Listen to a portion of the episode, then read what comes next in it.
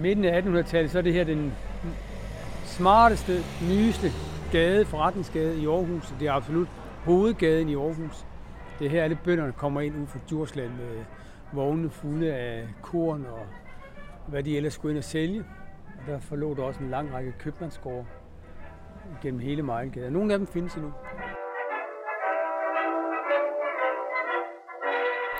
Du lytter til podcasten Aarhus i Ørene. Denne gang skal vi på gåtur i Marlegade, som i dag er kendt for sine spisesteder, kreative kontorfællesskaber, mangfoldige gadefester og utallige cykler i morgentimerne. Men det er også en gade, der tilbage i 1800-tallet var centrum for byens handelsliv.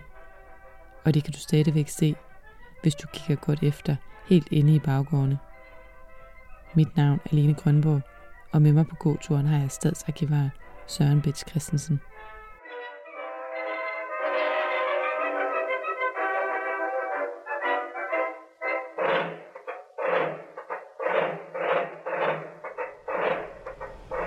Vi skal jo starte et sted, ikke? Ja. Ja, vi har kvindehuset bagved os. Det, det hus kender de fleste jo. Men det er jo ikke, det er jo ikke alle, der ved, at øh, det er det gamle rådhus Ja. fra 1850'erne. Og det bliver bygget alt for småt. Det ved man selvfølgelig ikke. Ja, så havde man jo nok ikke gjort det, men øh, øh, ja, det, det var stort og mægtigt efter, i forhold til det rådhus, man havde, som lå nede foran domkirken. Ja. Du skal forestille dig lige foran den store indgangsdør til domkirken. Der lå det gamle rådhus. Okay. Lige foran, så man sådan skulle kante sig rundt om rådhuset for at komme ind i domkirken. Og det holdt jo ikke i længden. Så det river man ned, og så opfører man det her.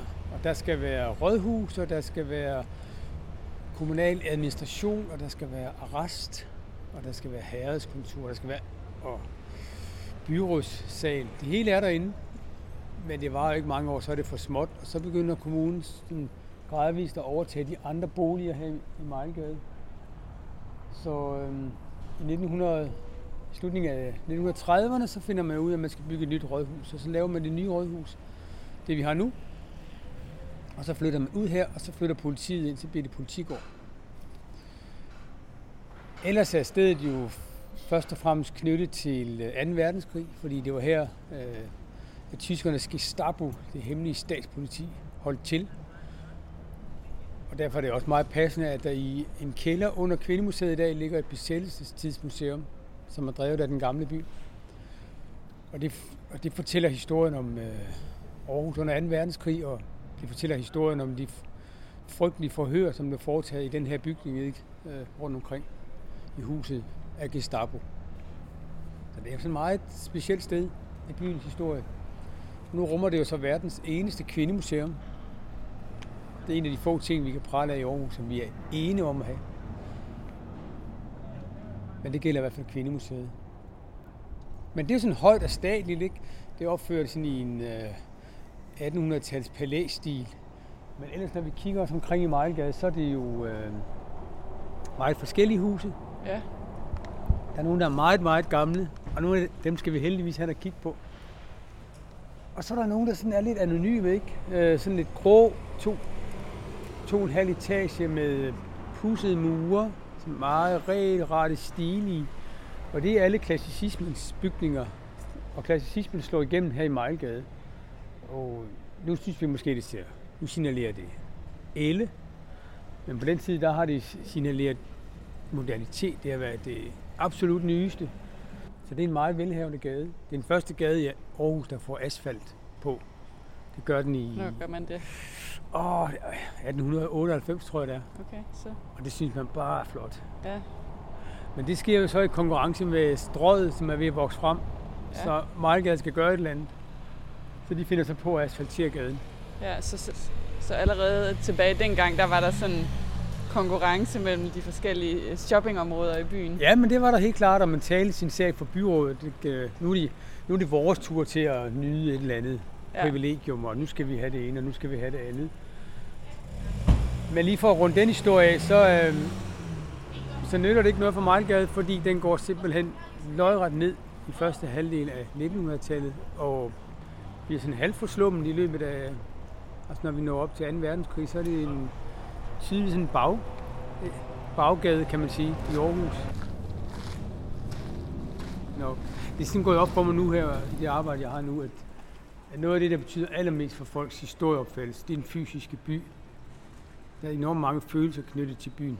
På godt og ondt. Altså, nogen har jo ikke sådan et, en veneration for historien. De kan sagtens leve med et gamle hus falder. Det kan jeg simpelthen også godt.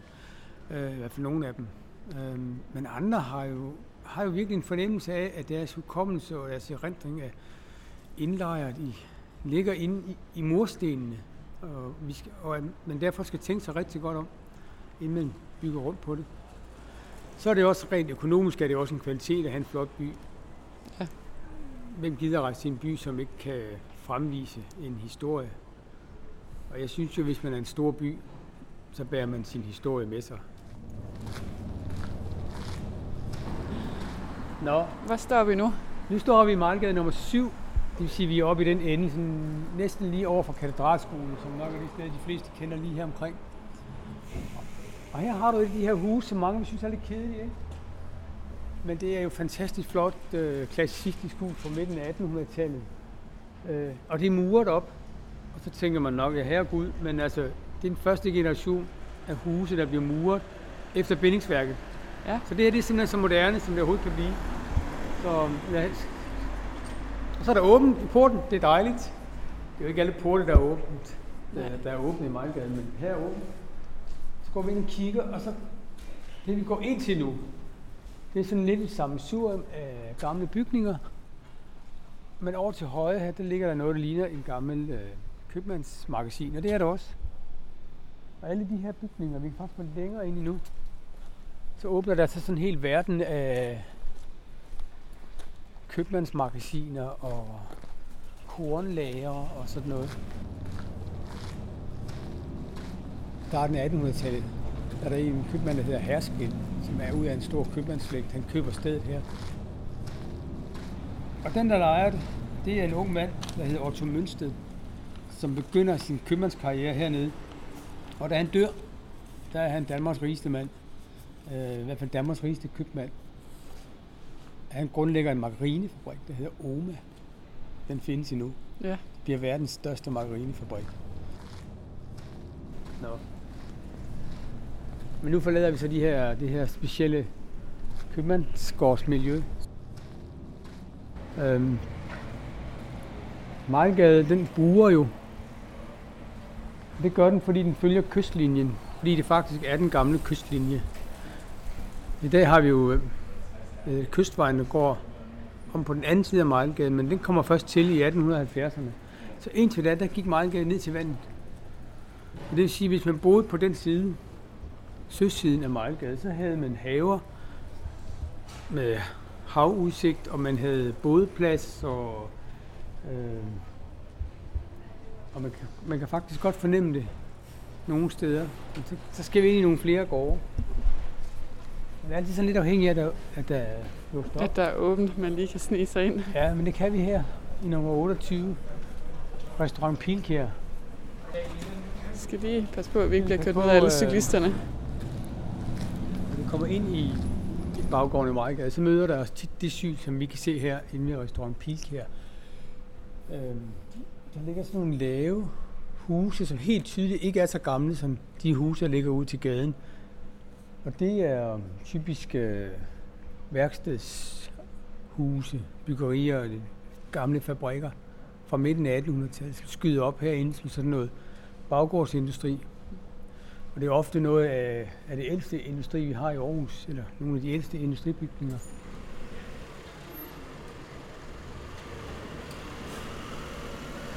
Så er der et lille klistermærke på et skilt, hvor der står, jeg gider ikke høre om din tur til Thailand, dit job som pædagogmedhjælper eller dit højskoleophold.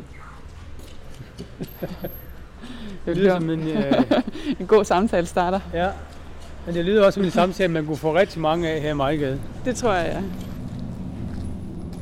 Der er jo sådan en særlig Mejlgade-kultur, ikke? Mm. Øh, han går tilbage til 80'erne, hvor øh, hele den der modkultur omkring øh, kaospiloterne og frontløberne opstår her i Mejlgade. Faktisk lige derovre i den gård, vi kigger over på nu. Inde bag ved det, der nu hedder Oliniko. Og det er jo sådan Mejlgade-ånden, som var enormt dominerende i Aarhus i 90'erne og i 0'erne. Alternativet, altså det nye politiske parti, der mm. næsten nye politiske parti, har jo også en højborg her omkring Mejlgade. Der er stadig en særlig Mejlgade ånd. Og det kommer nok af de her relativt billige lokaler, man få 80'erne og 90'erne, ikke? hvor tingene ikke var sat i stand, og rigtig meget var virkelig forfalden. Så man kunne ligesom få adgang til noget, der var centralt og billigt, og som man med sådan forholdsvis få kræfter kunne gøre spændende og hipt. Ja. Det kan man stadigvæk nogle steder, men jeg tror nok, huslejen er stedet gevaldigt. Nu lige over for os, ikke? i nummer 44, mm. der ligger der en moderne fabrik, eller ikke moderne, men en nyere fabrik inde i gården. Mm. Den er fra 1940'erne. Det er Dansk Special Boldefabrik. Altså en, en fabrik, der lavede bolde. Ikke sådan nogle, man spiller fodbold med, men sådan nogle, man skruer på, på skruer på skruer. Men her, herude til gaden, der ligger de gamle 1800-talshuse. Mm. Så man har ligesom fastholdt facaden, og så har man lagt de nye fabrikker ind, ind i gården. Mm. Det er den sidste fabrik, meget bekendt, der har fungeret i Mejlgade, men nu er den lige flyttet, eller flyttet sidste år. Så nu er der ikke nogen tilbage, så vidt jeg ved, af de der gamle fabrikker, der har holdt til inde, inde bagved. Nu har vi øh, været igennem 400-500 års historie. Og dermed er forandringen af Mejlgade et eller andet sted fuldendt, så er det ikke ja. længere en øh, købmandsgade og en industrigade eller håndværkergade. Nu er det bare noget andet.